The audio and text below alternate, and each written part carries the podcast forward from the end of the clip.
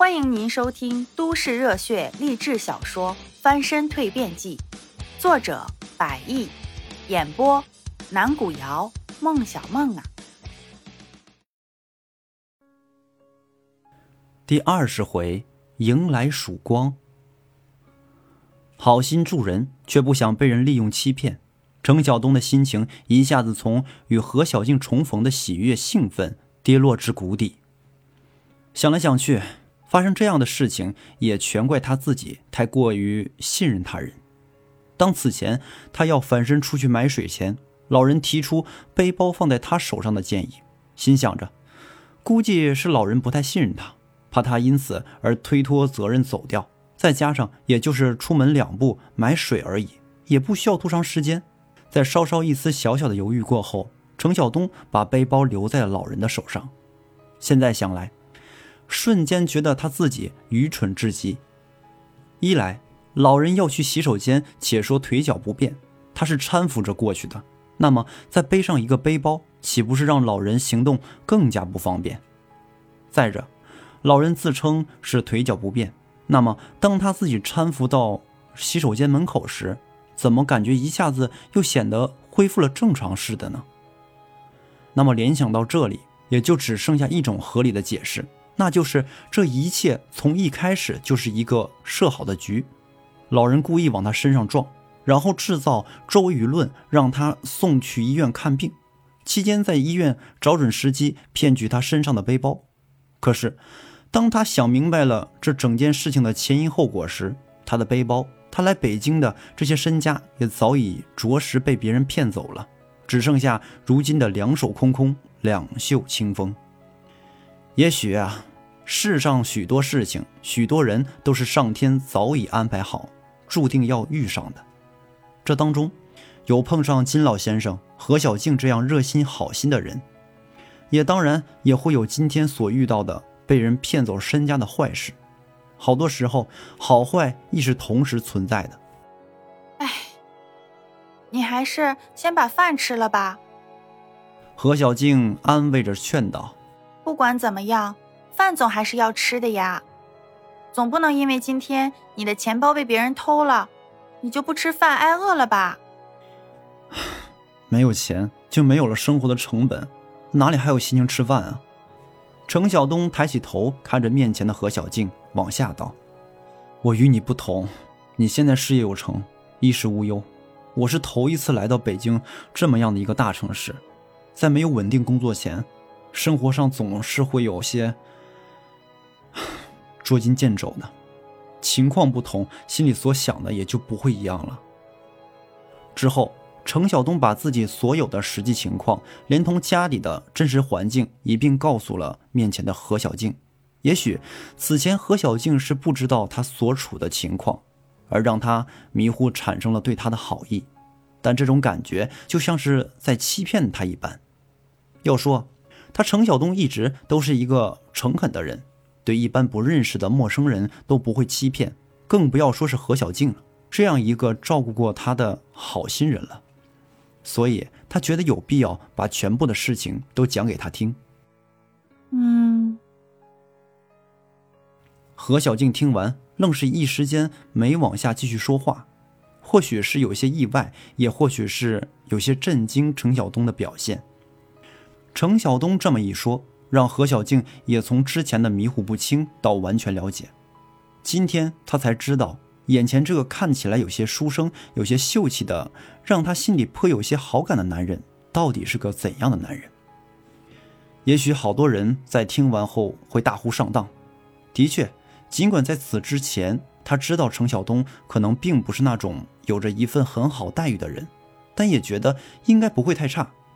可能很多时候，很多事情，很多人都会让人感觉到一种错觉，也或许是他们之前在聊天当中，很少甚至根本没有提及过这方面的事情，但因此而否定掉一个人，不，不会。何小静看着眼前的程晓东，心里一种很肯定的声音从心底升了上来，然后他对程晓东笑了笑，至少。何小静不会这样去看程晓东。你别自暴自弃了。何小静笑了笑：“你明天来我这里报道吧。”啊啊！程晓东张大了嘴巴：“去你那里报道？”“ 是啊。”何小静冲程晓东点了点头：“怎么，你不愿意？”听到这话，谁会不愿意？之前一直还阴郁的心情，一下子随着何小静的话而重新提了起来，变得有些兴奋。兴奋当中又着实带着实实在在的感激。这种感觉就如同像是大难之后劫后重生的感觉，就像是本来眼看着自己就要被送进鬼门关了，却一下子又被拉了回来那种感觉一样。噌的一下。程晓东从位子上站了起来，激动地握住了何小静的手。“哦，谢谢，太太感谢你了，真的，不知道该用什么样的话来形容我现在的心情了，真的。”哎哎，何小静看着面前一脸激动的程晓东，额间又皱起了眉头。“你你把我的手握疼了。”“哦哦啊！不不好意思。”听到这话。程晓东才慌忙的松开原本握紧住何小静的手。这不是他第一回握住她的手，但却是头一回感觉到来自他手上的那股细腻柔滑的感觉。这种感觉让他在感激于何小静的同时，心中又浮起一丝对于他手上这丝滑的眷恋，让程晓东不想放开。而在听到他这句话后，他才尴尬的意识到了这个问题。才有些不好意思的同时，又掺杂着那一丝微微的不情愿，才放开了手。那你现在是不是该听我的话啦？何小静适时又开口说道：“可以动筷子吃饭了吧？”程晓东冲着他点了点头：“嗯嗯，我吃，我遵命。”在看到程晓东恢复心情后，何小静的心情也着实跟着一起好了起来。傍晚，程晓东跟着何小静回到市区里他所在的住处。啊，真没想到！没想到什么？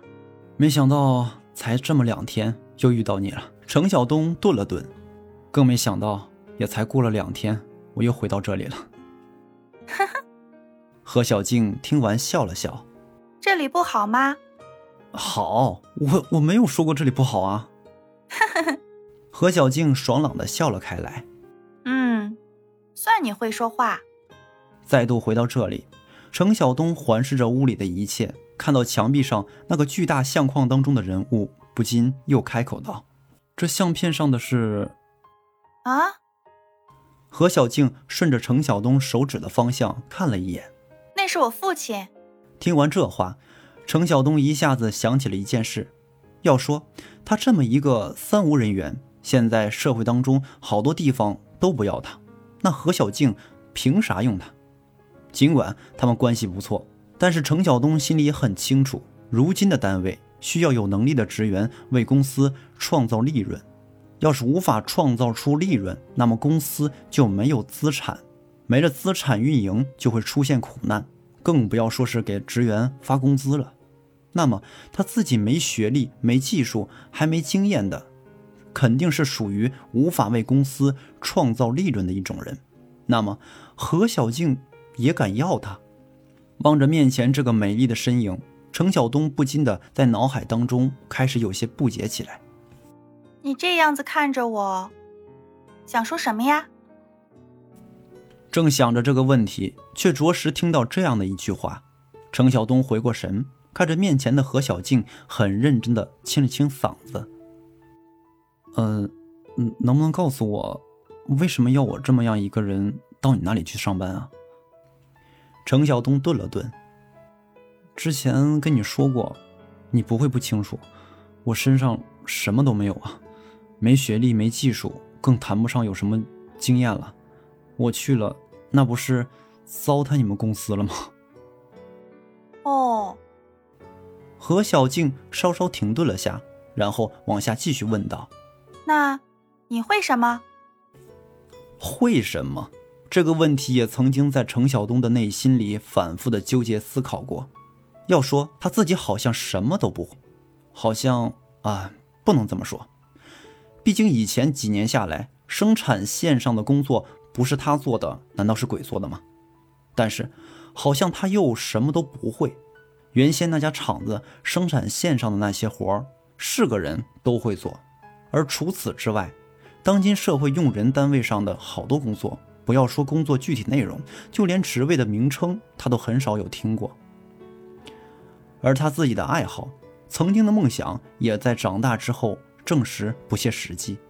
那么，到底他自己会什么呢？喜欢什么？想做什么呢？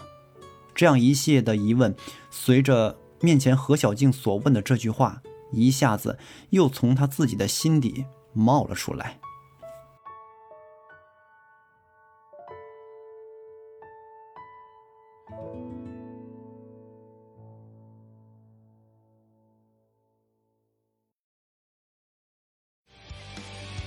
本集已经播讲完毕，如果您喜欢，记得订阅专辑哦，下集故事等着你。